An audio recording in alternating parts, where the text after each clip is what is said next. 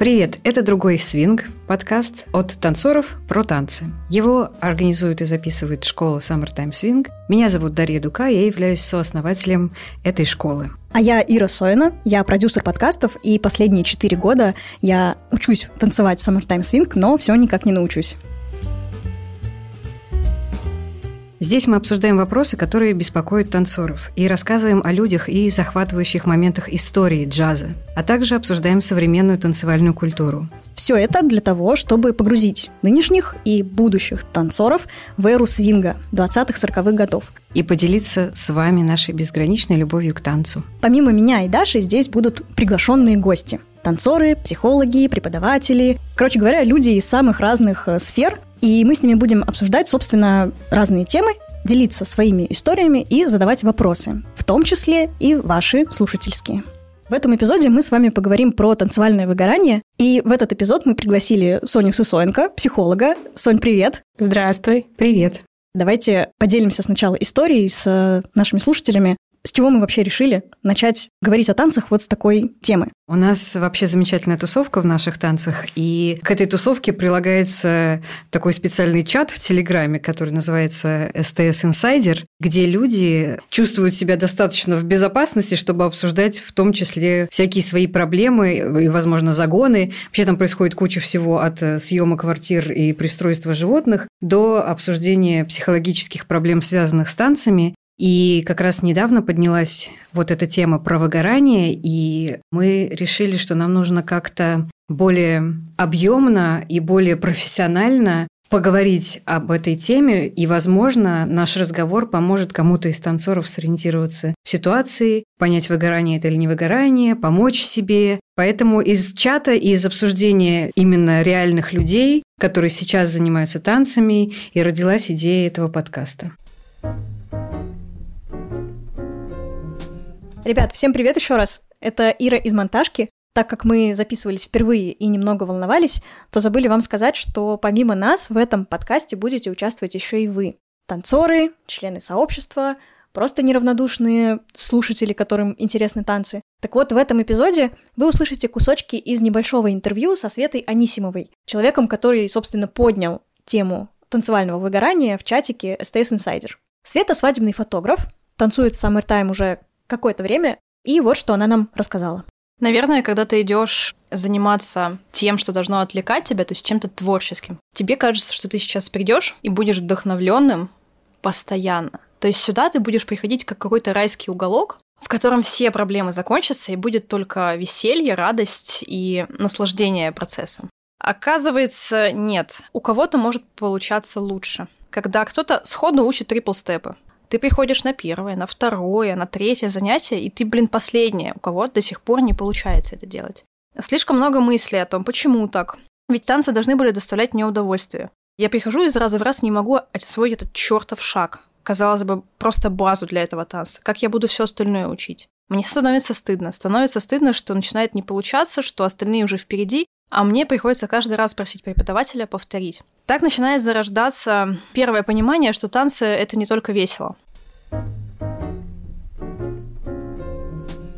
Очень часто, когда люди говорят про выгорание в танцах, они упоминают вот это, что ты перетанцевал и утомился физически. Как отличить физическую усталость от полноценного, настоящего выгорания эмоционального, про которое много кто говорит и в работе, и в быту, и так далее? Физическая усталость, как обычно мы ее называем, это та ситуация, когда мы на протяжении какого-то времени продолжительного понапрягались, и организм нам говорит, мы сейчас отдыхаем с тобой, нам нужно отдохнуть. И чаще всего в таком случае нам не хочется делать конкретную там, физическую деятельность. Мы можем при этом хотеть почитать книжку, хотеть погулять с друзьями, но нам вот прям физически тяжело делать какую-то конкретную деятельность.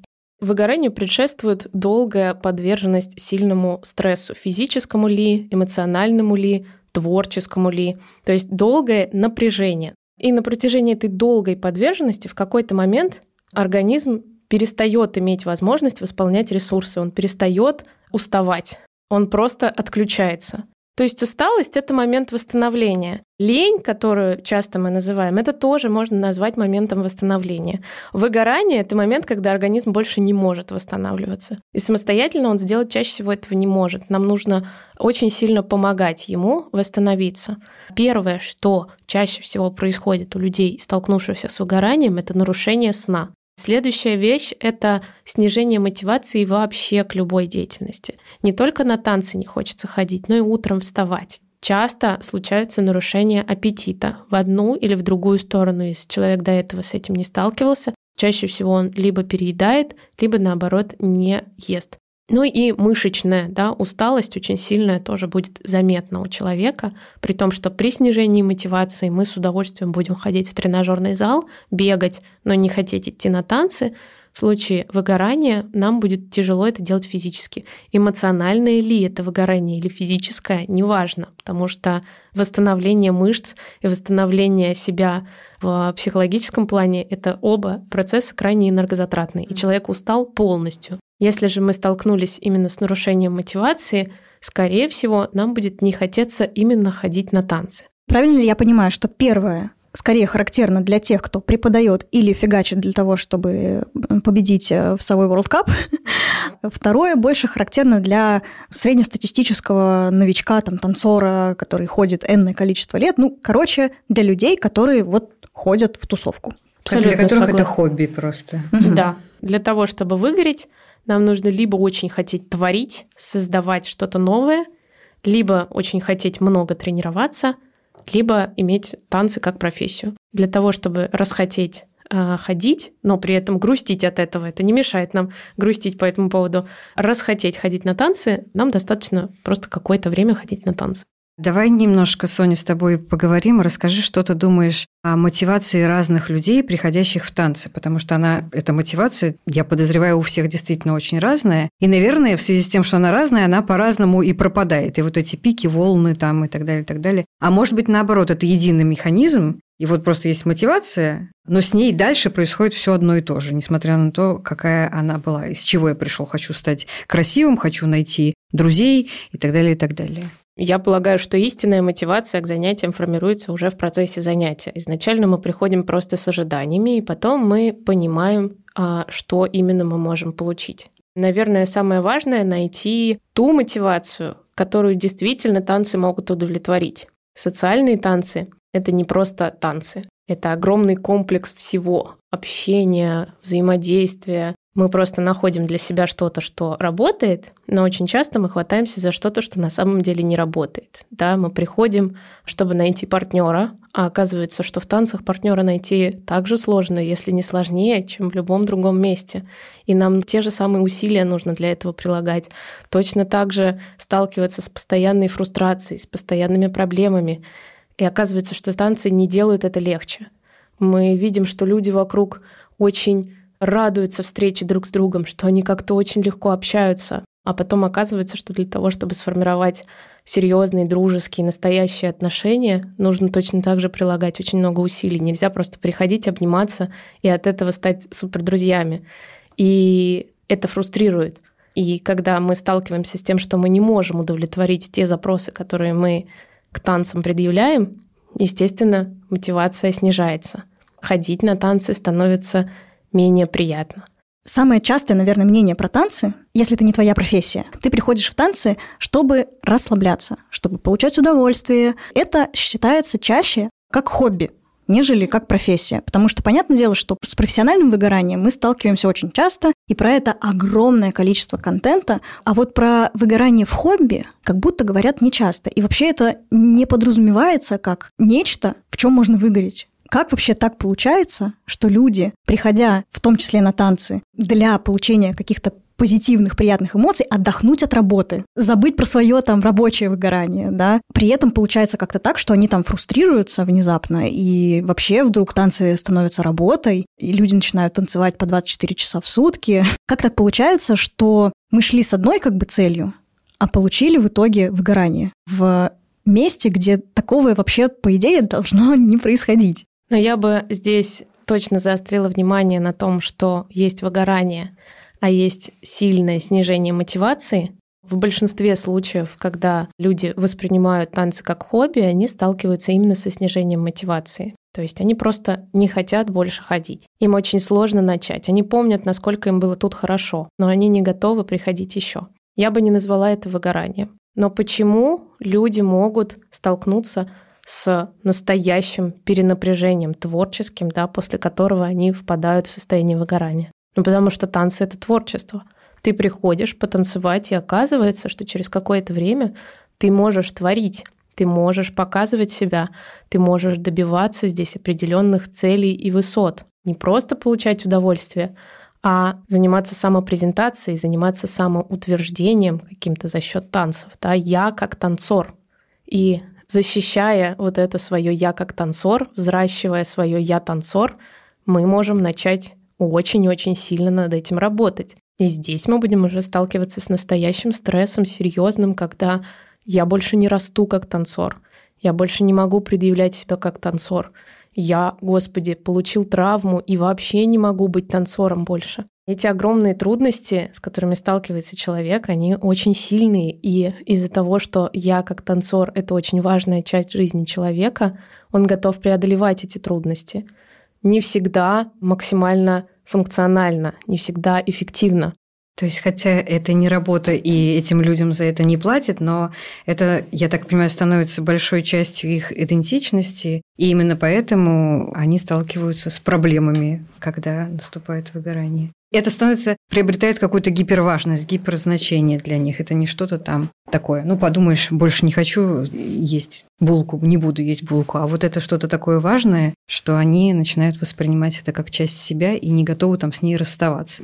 Основной прикол наших танцев, да, социальных танцев, я думаю, что если вдруг нас будет кто-то слушать, кто не знает, что такое социальные танцы, это значит, что ты просто приходишь на вечеринку потанцевать, ты знаешь базовые шаги, и ты можешь танцевать благодаря этому с любым партнером. Тебя ведут, ты ведешься или наоборот. И, собственно, происходит общение посредством языка танцев, вы слушаете музыку, вам все отлично. Просто есть большой процент людей, которые воспринимают это вот социальный танцы, это просто фан. Я уверена, что им не грозит никакое выгорание. Но есть другие люди, которые вот начинают считать это частью себя очень важной и растут в этом, развиваются. И у них есть риски как раз вот этого творческого выгорания, я думаю, так. Танцы могут быть отдыхом. Нам всем хочется творчески проявляться, но у нас, к сожалению, не всегда есть такая возможность. Не у всех выбор жизненного пути был как-то связан с творчеством, но когда мы это видим, нам очень хочется это как минимум попробовать.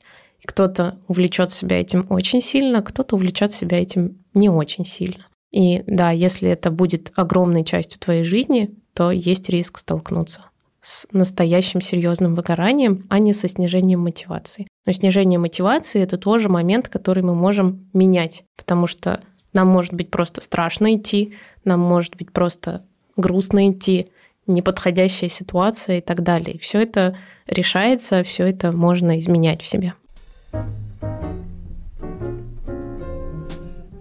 Сначала ты ходишь на вечеринки, и каждый раз извиняясь перед новым партнером, у тебя все еще есть оправдание, что ты только начала заниматься. Но вот проходит э, полгода, больше, а тебе все еще не даются какие-то, казалось бы, супер базовые движения, и извинения становятся все более и более неприятными для тебя. Это уже больше не смешно, это больше загоняет тебя в то, что ты боишься подойти попросить партнера потанцевать, потому что а вдруг ты слишком быстро вращаешься, слишком неточно приходишь э, ему обратно после вращения в руки. Изначально же мы приходили сюда заниматься не для того, чтобы становиться профессиональными танцорами. Мы приходили, чтобы приходить на вечеринки в красивых нарядах, красиво кружиться рядом с партнером, ловить восхищенные взгляды и чувствовать, что ты получила то, что так давно хотела. Но когда внутри тебя слишком много вот этих сомнений, а достаточно ли я хорошо танцую, вечеринки перестают быть удовольствием. И в конечном итоге возникает вопрос, если для меня это до такой степени стало негативным, а нужно ли мне себя вообще мучить тем, чтобы ходить на занятия по танцам?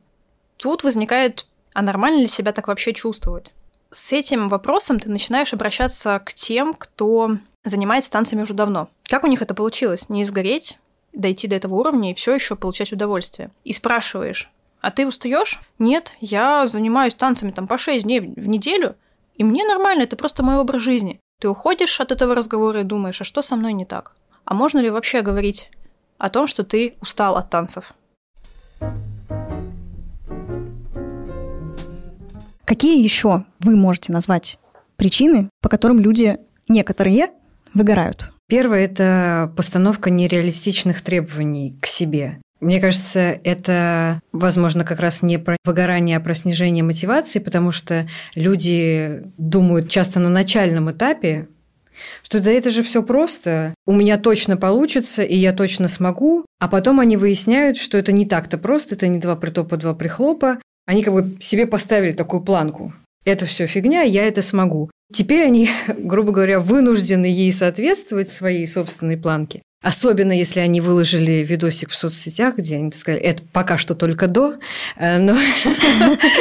Но подождите две недели, да, да, да. и я буду брать совой World Cup. Да, и они как бы вынуждены, вынуждены, вот они уже поставили себя в такие условия, что они вынуждены продолжать и э, фрустрировать из-за того, что все получается, например, не так, как они ожидали, их требования нереалистичные, и они им не соответствуют, но они уже как бы на себя повесили эту кабалу. Как обычно, когда человеку что-то важно, к этому прибавляются чувства. Без этого никак. Важно никогда не будет нейтрально. И чувство, с которым, я полагаю, чаще всего люди сталкиваются, это тревога, потому что страшно потерять это важно. Почему потерять? Потому что я плохо танцую, потому что это не мое, все в группе лучше меня, я не понравлюсь лидерам или фолловерам, я столкнулся с критикой, и мне тяжело с ней сталкиваться, там неудачи на соревнованиях. И людям очень хочется почувствовать свое влияние, да, что у них в руках то, что они очень хотят, да, что я сам могу влиять на это, что не что-то у меня отберут. И мне нужно чувствовать, что я несу за это ответственность. А как почувствовать, что я несу за это ответственность? Добавить всяких должен. Если я буду должна вот это, я буду это выполнять, да, если я буду извиняться перед каждым партнером, например, за то, что я якобы плохо танцую, то я как бы буду держать это под контролем. Индульгенция такая. И, скорее всего, моя тревога будет понижаться. А тревога не понижается, к сожалению, она только усиливается от этого, потому что должен, за должен идет новый должен, новый должен, и ты уже оказываешься в огромном количестве долженствований. И вот тот момент, когда танцы должны приносить удовольствие, а ты на самом деле там на них работаешь просто как вол постоянно удовлетворяя вот эти бесконечные долженствования. То есть получается, что это вообще такая неизбежная ситуация. Если я начинаю этим заниматься, мне это нравится, для меня это становится важно, я начинаю бояться это потерять, и у каждого своя тревожность еще там произрастает. Сверху накладывается. Сверху накладывается, да. Давай тогда как раз перейдем к практической части. А что делать-то со всем Упражнения. Этим? Какие упражнения а, есть? Да. Чаще всего, когда мы сталкиваемся с тревогой, она не приходит такая просто, нас трясет. Нет, чаще всего у нас возникают какие-то мысли по этому поводу. Мы думаем себе конкретные вещи. Я недостоин того, чтобы сейчас выходить на соревнования или на вечеринку. Я слишком плохо танцую, чтобы подходить вот к этому лидеру. Он будет надо мной смеяться. Да? Есть огромное-огромное количество разнообразных когнитивных искажений, да, которые заставляют нас тревожиться. Мы не тревожимся просто так. Эти мысли можно улавливать. Я предлагаю ребятам попробовать это сделать. Попробовать, прежде чем закончить свою танцевальную карьеру, в первую очередь подумать о том, для чего вы пришли, на танцы изначально, что вас изначально привело. Это первая мысль, да, скорее всего, там были крайне такие добрые, хорошие, приятные мотивы. Вспомните эти мотивы и подумайте о том, актуальны ли они сейчас. Теперь задаем себе второй вопрос. Как я нашел в себе силы прийти на танцы? Потому что на самом деле это огромный волевой шаг. Самое тревожное, что было, это прийти на первое занятие. Там какие-то крутые преподы. Там я вообще видел, как они на опене все классно танцуют, и я вообще ничего не могу. Но я собрался, взял, там еще с людьми с какими-то надо стоять, обниматься. Но я собрался и пришел. Что дало мне такие силы? Почему я их в себе нашел? Это очень большой шаг. Подумать об этом, вспомнить об этом и напомнить себе, какой ты на самом деле целеустремленный человек, если ты это сделал. Это те силы, которые можно черпать и в дальнейшем. Следующее — это попробовать вытащить из себя те мысли, которые сейчас заставляют тревожиться. Я облажаюсь. На вечеринку приду и облажаюсь. Ногу ему отдавлю. Ногу ему отдавлю, да, например. И что после этого будет еще, да? Там же не только, он же потом еще накричит на меня. И не женится. Пробуем эти мысли в себе заметить. И если есть такая возможность, особенно если вы любите, это записать. Следующая часть — попробовать найти, насколько действительно эта мысль правдива. Ну, то есть я приду на вечеринку и облажаюсь. Это правда? Скорее всего, нет. Скорее всего, может быть, паре лидеров не понравится со мной танцевать. А еще круче, может быть, нескольким людям понравится со мной танцевать. Может быть, мне понравится танцевать. Попробовать составить вот такие вот альтернативы своим мыслям, просто периодически к этой бумажечке возвращаться. Не сразу, но через какое-то время мысли могут начать подменяться. И следующее, что я тоже могу сказать для тревожных людей, для тех, кто столкнулся именно с тревогой, у нас есть цель, да, с которой мы приходим на вечеринку, на занятия и так далее. Чаще всего она очень серьезная. Получить удовольствие, например, от вечеринки. Это не просто, это не всегда возможно. От этого огромное количество факторов, да, которые на это повлияют. И ты не можешь все это держать у себя в руках. Есть у когнитивных психологов такая классная штука, называется поведенческий эксперимент. Ира, наверное, слышала эту штуку. Любую свою деятельность мы можем воспринимать как поведенческий эксперимент. Вам тревожно, вы сталкиваетесь вот с такими сложными мыслями, да, что я облажаюсь, никому не понравится. Хотите ли вы постоянно с ними сталкиваться? Скорее всего, нет. Есть прекрасная возможность попробовать с ними поработать. И это пойти на занятие или пойти на вечеринку. Любой ваш шаг — это уже шаг тому, чтобы мыслить более рационально, более спокойно. То есть я иду на вечеринку не для того, чтобы получить удовольствие, не для того, чтобы всем там показать, какая я молодец, а для того, чтобы попробовать себя, узнать, что я буду чувствовать в этот момент, познакомиться чуть больше с собой, со своими чувствами. Я имею право не получить удовольствие от вечеринки. Я имею право не танцевать вообще. Это, кстати, очень важно, потому что люди думают, вот-вот я там потанцевал не, не 20 танцев, а, а 10, все, все, ничего не удалось. То есть нужно снижать напряжение Обожаю СТС за то, что есть специальное место, где люди не танцуют, просто да. сидят. Хочешь, сиди. И еще попробуй вылези оттуда. Там достаточно сложно оттуда вылезти, нужно дополнительные усилия предъявить. И никто тебя не осудит ни в коем случае за это, если ты будешь сидеть, будешь стоять. И эти поведенческие эксперименты можно модерировать в зависимости от того, что тревожит. Есть классная методика, которую многие знают, да, практика отказов, например. Поставь себе цель получить несколько отказов от лидеров. Вот это реверсивная психология. Наступи на ногу трем лидерам и получи четвертого бесплатно. Ну, давайте без члена вредительства все-таки. Но почему нет? Попробовать э, получить отказы от лидеров. Это будет твоя цель. Фрустрировать будет наоборот, когда все соглашаются. Блин, ну сколько можно? Мне нужно отказы получить. Прекрасный способ опять посмотреть, что я буду чувствовать в этот момент. Но это, естественно, уже такой более продвинутый, да, для начала мы просто приходим, просто пробуем. То есть снижение вот этих целей, уменьшение их до того, что мы реально можем контролировать, это очень большая работа, которая очень поможет. Это то, что мы можем делать в случае, если нам страшно, да, если мы боимся критики, если мы волнуемся из-за мнений других людей, из-за того, что там кто-то что-то лучше делает и так далее. Мне кажется, это очень-очень-очень распространено. И хотя мы все знаем, что надо сравнивать себя с собой вчерашним, а не там, с окружающим, все это знают, это бьют себя пяткой в грудь, но не сравнивать себя очень сложно. Вообще невозможно, То есть, просто но ужас. Для меня, например, я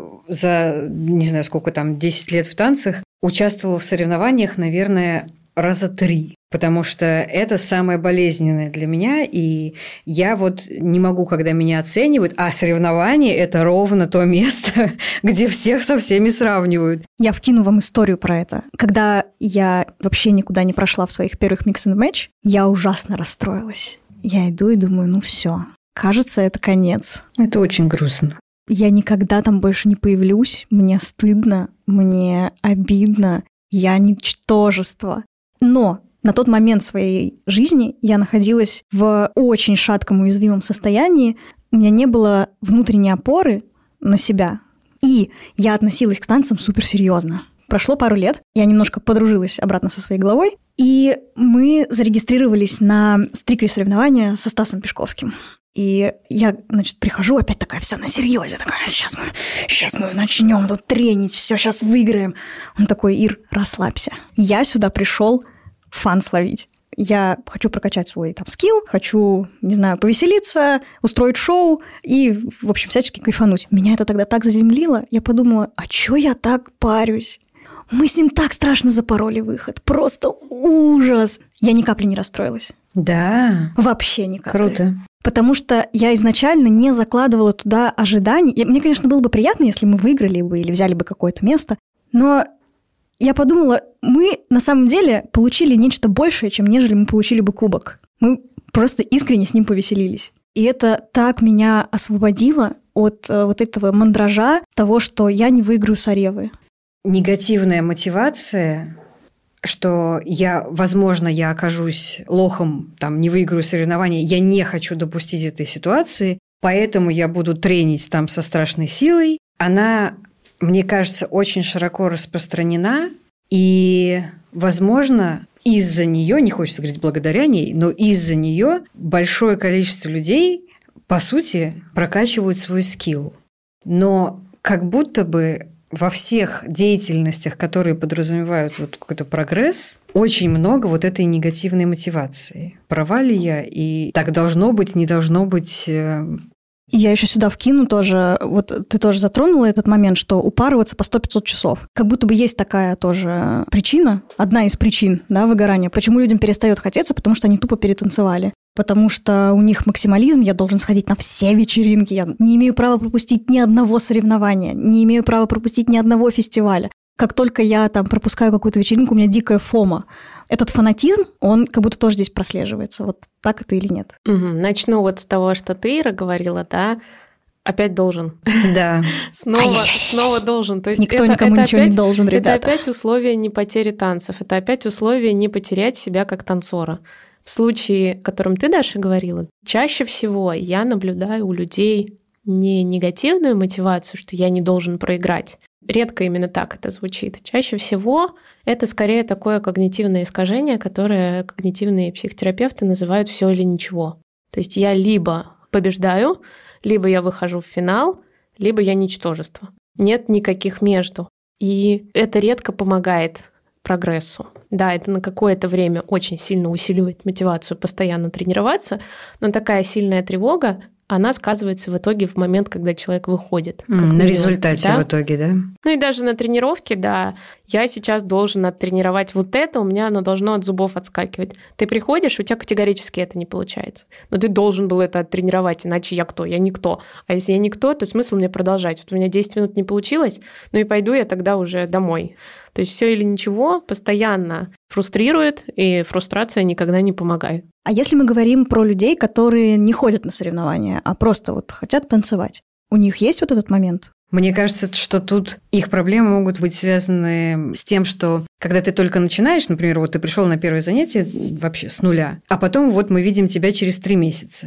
И это гигантская разница. Ты вообще не знал, опять-таки, где право, где лево, а тут ты узнал, ты чувствуешь музыку, ты начинаешь двигаться, ты можешь танцевать на вечеринке. Но если мы посмотрим на тебя через год, и через полтора года. Эта разница, она будет гораздо, меньше, гораздо меньше. И это такое плато в прогрессе, которое бывает во всех там изучательно-обучательных, образовательных и прочих деятельностях. А люди-то при этом, они хотят получать этот дофаминчик, который они получали от того, что «Вау, я ничего не мог, а теперь я могу!» А потом они перестают чувствовать вот эту скорость прогресса геометрическую. И, ну, вот они, вероятно, расстраиваются из-за этого опять-таки их мотивация может пропасть из-за этого. Угу.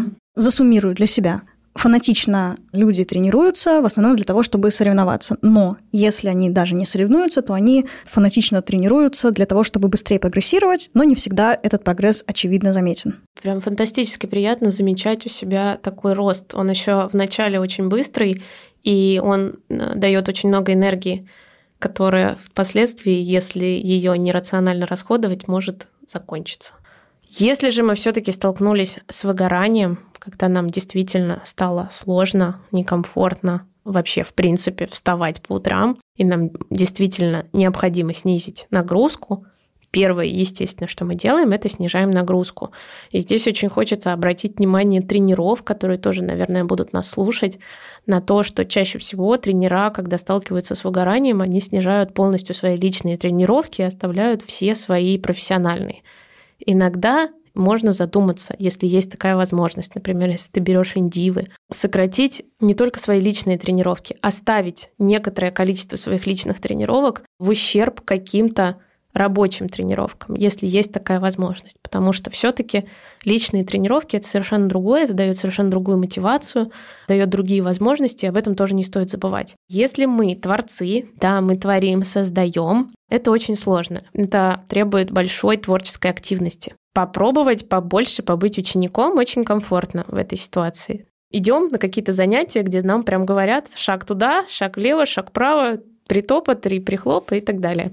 У нас прекрасные понимающие тренера, и если вы чувствуете, что вам необходимо сменить нагрузку, изменить деятельность, что тоже очень помогает при выгорании, вы всегда можете им об этом сказать. И они всегда готовы, группа тоже может это поддержать, и вы можете прийти и сказать, ребят, что-то сложно мне вот это вот одно и то же танцевать, может, предложим тренеру там сейчас внежанровую хореографию какую-нибудь станцевать. Обязательно не забывать о том, что когда вы начали танцевать, вы все-таки занялись спортом, и вам нужно менять свое питание. Это обязательное условие восстановления мышц. Если вы не будете этого делать, то выгорание физическое произойдет значительно быстрее. Рубрика «Неочевидная диетология» в другом свинге. Нет, я бы сказала, неочевидная про танцы, потому что когда мы говорим про танцы, мы вообще не думаем про свое тело, хотя вообще-то это наше тело, которое танцует, и мы должны о нем заботиться. Круто. Если это творческое выгорание, если вы творец, преподаватель, либо вы сами там пытаетесь танцевать, очень частая история, которую я заметила вот у своего мужа тоже, когда он а, активно танцевал. Танцоры не заканчивают свое танцевание, выходя из а, танцзала. Они постоянно в Ютубе смотрят видео всех танцующих людей, которые когда-либо танцевали. В этот момент не забывайте, что вы тоже танцуете, ребята. Это называется информационный шум. Нужно давать себе определенное время на просмотр вот этих роликов, да, для поиска чего-то нового, чего вы хотите внести в свое танцевание. И если это уже случилось, если вы уже выгорели, сокращайте это время до минимума. Сейчас это вам не так нужно. Я-то прям представляю, как преподаватель какой-нибудь Саша Редкий выходит а, значит, из клуба в сторону станции метро Нарвская и танцует при этом. Значит, пританцовывая, спускается на станцию, пританцовывая, заходит в вагон, пританцовывая, уходит домой. Он танцует инсайд. Да. Когда другие твои сферы жизни страдают, ты перестаешь себя чувствовать хотя бы уверенно. А от этой вот неуверенности начинаются как раз вот, допустим, такие же загоны, как у меня на занятиях. И ты начинаешь бояться переспросить, у тебя начинает переставать получаться. Потому что в этот момент вы в ссоре с мужем, в сильной ссоре, и какие тут танцы вообще могут быть? Когда ты работаешь, ну, конечно, не 24 на 7, а, наверное, 25 на 7, думаешь, что пойдешь на танцы и резко все у тебя станет хорошо, скорее всего, ты придешь и почувствуешь очень сильную физическую усталость. И снова не получится что-то и снова ты будешь чувствовать себя как-то неправильно на танцах. Хотя даже не они стали проблемой, а то, еще раз вернемся, что ты была просто уставшая физически после длительной работы. Поэтому здесь скорее нужно понимать, что танцы это не отдых. Когда у тебя все это миксуется еще с тем, что ты переживаешь, а так ли хорошо у тебя получается танцевать, как по идее должно было спустя год, то это конкуренция. Ты приходишь и сравниваешь себя. Разве это может быть отдыхом? А если не сравнивать? Себя с другими? А это к психологу уже надо ходить, а не на танцы. Сонь, смотри, в интервью, которое мы прослушали, у меня сложилось впечатление, что выгорание случается не из-за танцев как таковых, а из-за того, что творится вне танцев. В жизни этого В жизни, да. Угу. То есть если у тебя как будто бы во всей остальной жизни какая-то творится непонятная дичь, и ты просто эмоционально уставший вот там. Почему танцы не помогают от этого отвлечься, отключиться? Это первое. А второе, действительно ли так это работает, что не танцы сами по себе являются причиной выгорания? В значительном количестве случаев все-таки помогают танцы попуститься, отдохнуть и так далее. Mm-hmm. Просто не всегда. Я думаю, что даже первое время, скорее всегда, если человек продолжает приходить, Скорее всего, это как раз та возможность сменить деятельность, которая очень помогает человеку. Единственная проблема, что есть выгорание. Да? Напомним, это длительное напряжение, эмоциональное, физическое, какое-либо еще, которое впоследствии просто полностью приводит к угасанию сил человека. И танцы — это прекрасный способ сменить деятельность, прекрасный способ разгрузить мозг и прекрасный способ отдохнуть Проблема в том, что человек продолжает сталкиваться с тем напряжением, которое не решается. И, естественно, он выгорит. Здесь очень сложно отличать, танцевальное ли это выгорание или просто эмоциональное перенапряжение. Но человек выгорел, и, как я уже говорила, что если у человека выгорание, то мотивация пропадает ко всей деятельности, включая, естественно, танцевальную. Тем более, что это та деятельность, которая не решит проблему человека, и он ее, естественно, уберет на задний план. То есть это просто будет причиной, почему человек перестает танцевать, потому что ему надо заниматься разгребанием своих других проблем. Но мне кажется, тут может произойти какой-то еще э, перенос, и человек может начать думать, вот у меня танцевать не получается, и э, ну, подумать, что решение всех проблем может быть там, что вот я сейчас перестану этим заниматься, и в жизни все наладится. А на самом деле там какие-то под этим слоем какие-то другие проблемы, которыми надо заниматься. Я бы вообще поговорила еще про профилактику, потому что мы сейчас говорили уже, что делать, если ты превратился в выжженное поле, а ну, мне кажется, очень важно упомянуть, что делать, чтобы этого не произошло. Очевидным является, да, не перегружайтесь, да, не занимайтесь 100-500 часов в неделю. Но если я нахожусь на пике мотивации, и я хочу это делать, что ж, мне не идти на занятия? Вы что, обалдели? Конечно, я пойду. Я вообще не представляю, какие могут быть способы уберечь себя от этого. Мне кажется, нужно быть гиперосознанным человеком, который шесть раз проходил выгорание в других сферах, что так, я хочу заниматься этим каждый день, значит, не надо заниматься этим каждый день. Мне кажется, это, это нереально. В общем, Соня, какое у тебя мнение на этот счет? Графики. Так. Графики, составлять себе графики. Гипербола или парабола? Количество танцевания. То есть пытаться все таки это вместить в некоторое запланированное действие. У нас а, в СТС есть великолепный безлимитный абонемент, да, который заставляет человека просто жить на танцах, и это великолепно, учитывая, что еще есть возможности попеть и по тренировать суставы и так далее. То есть и круто. поделать степ. Да. Попробуйте заранее запланировать. Я пришел на одно конкретное занятие. Я на него сейчас пойду. А я да, хочу потом... на второе. Ну, хочу на два, пойду на два. Но не будет такого, что э, не хватит где-то фолловеров, и я побегу скорее еще и на третье. Mm-hmm. Да? Все-таки составлять себе план. Два часа я буду тренироваться, два часа я поставлю себе будильник. Я через два часа уйду из зала и пойду гулять и пойду с друзьями встречусь. То есть давать себе хоть какие-то границы, потому что именно нарушение этих границ уже будет сверх, но сверх меры. Питаться правильно. Не забывать, что спортсмен и танцор спит 8 часов. Попытайтесь это вложить, потому что ну, в дальнейшем просто будут трудности. Вы все откатите назад, если вы не будете себе давать возможность отдыхать.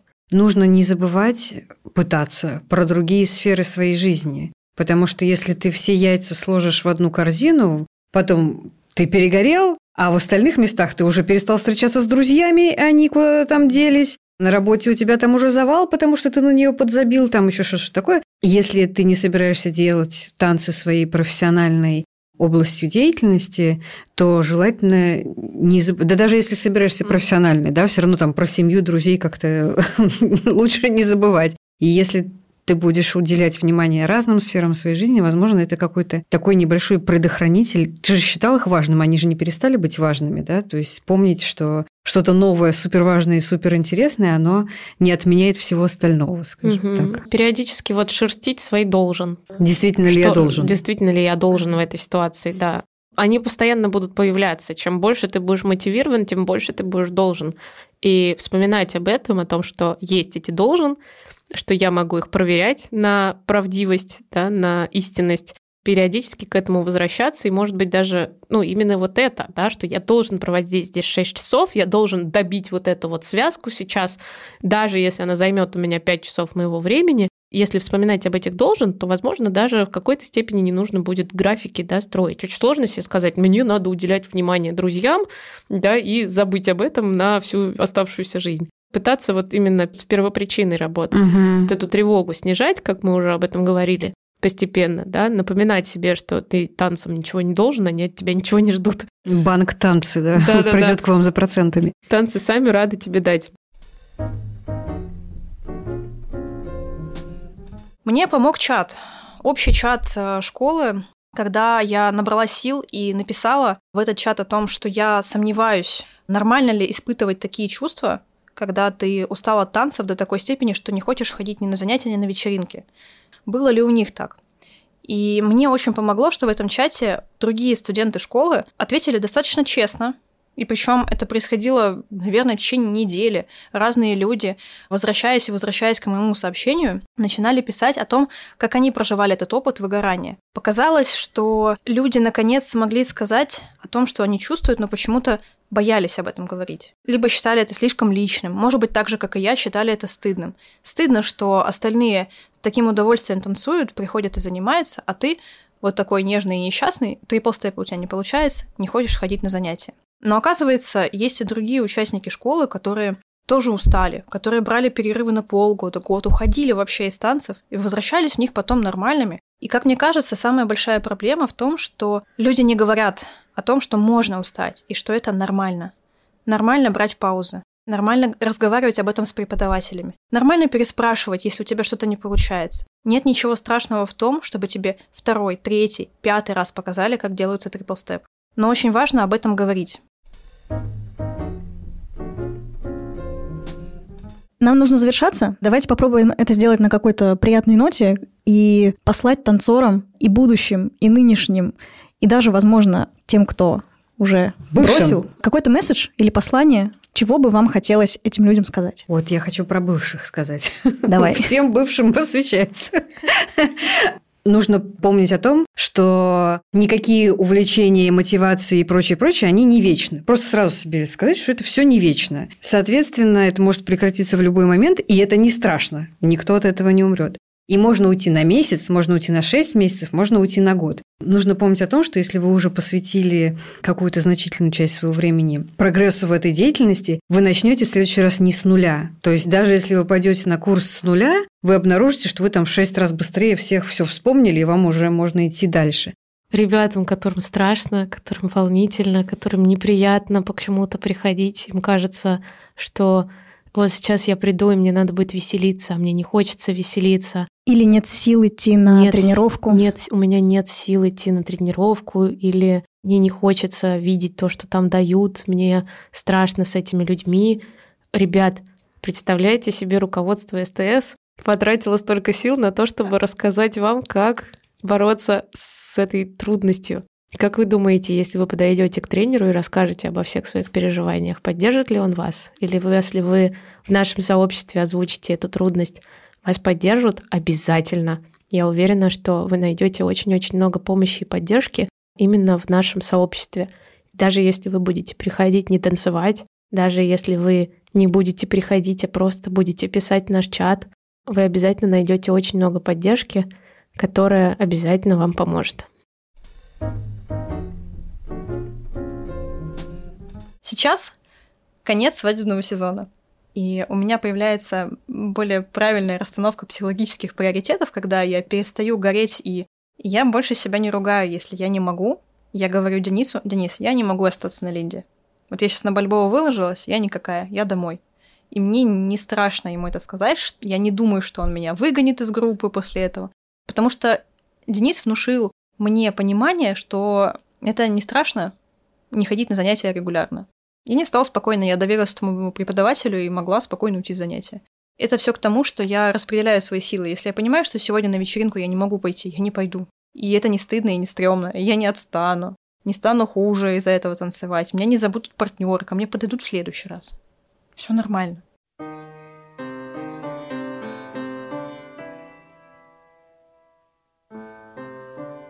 Друзья, с вами был пилотный выпуск подкаста «Другой свинг».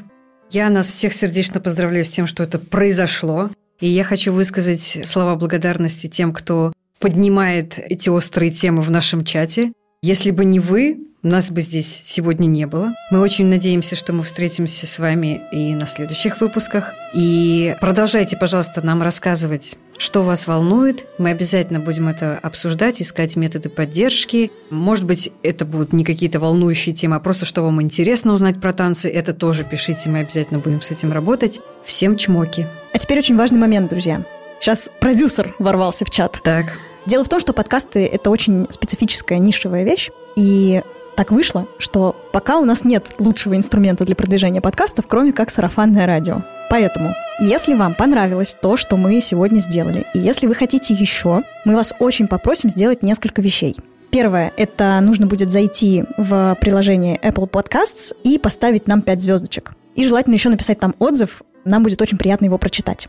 Второе, нужно будет подписаться на подкаст «Другой свинг» в Яндекс Музыке, тоже отдать нам там свое сердечко. И третье, собственно, это рассказать про выпуск у себя в соцсетях, тот самый сарафанное радио. Обсудите его с друзьями, с танцорами других направлений или с нетанцорами, например, с какими-нибудь творческими людьми. Короче, рассказывайте про нас, пожалуйста, потому что это лучшее, что вы можете сделать для нас, пока наш подкаст еще совсем малютка и еще не оперился. Всем большое спасибо. С вами была Ира, Даша, Софья. Всем пока. Пока. Пока.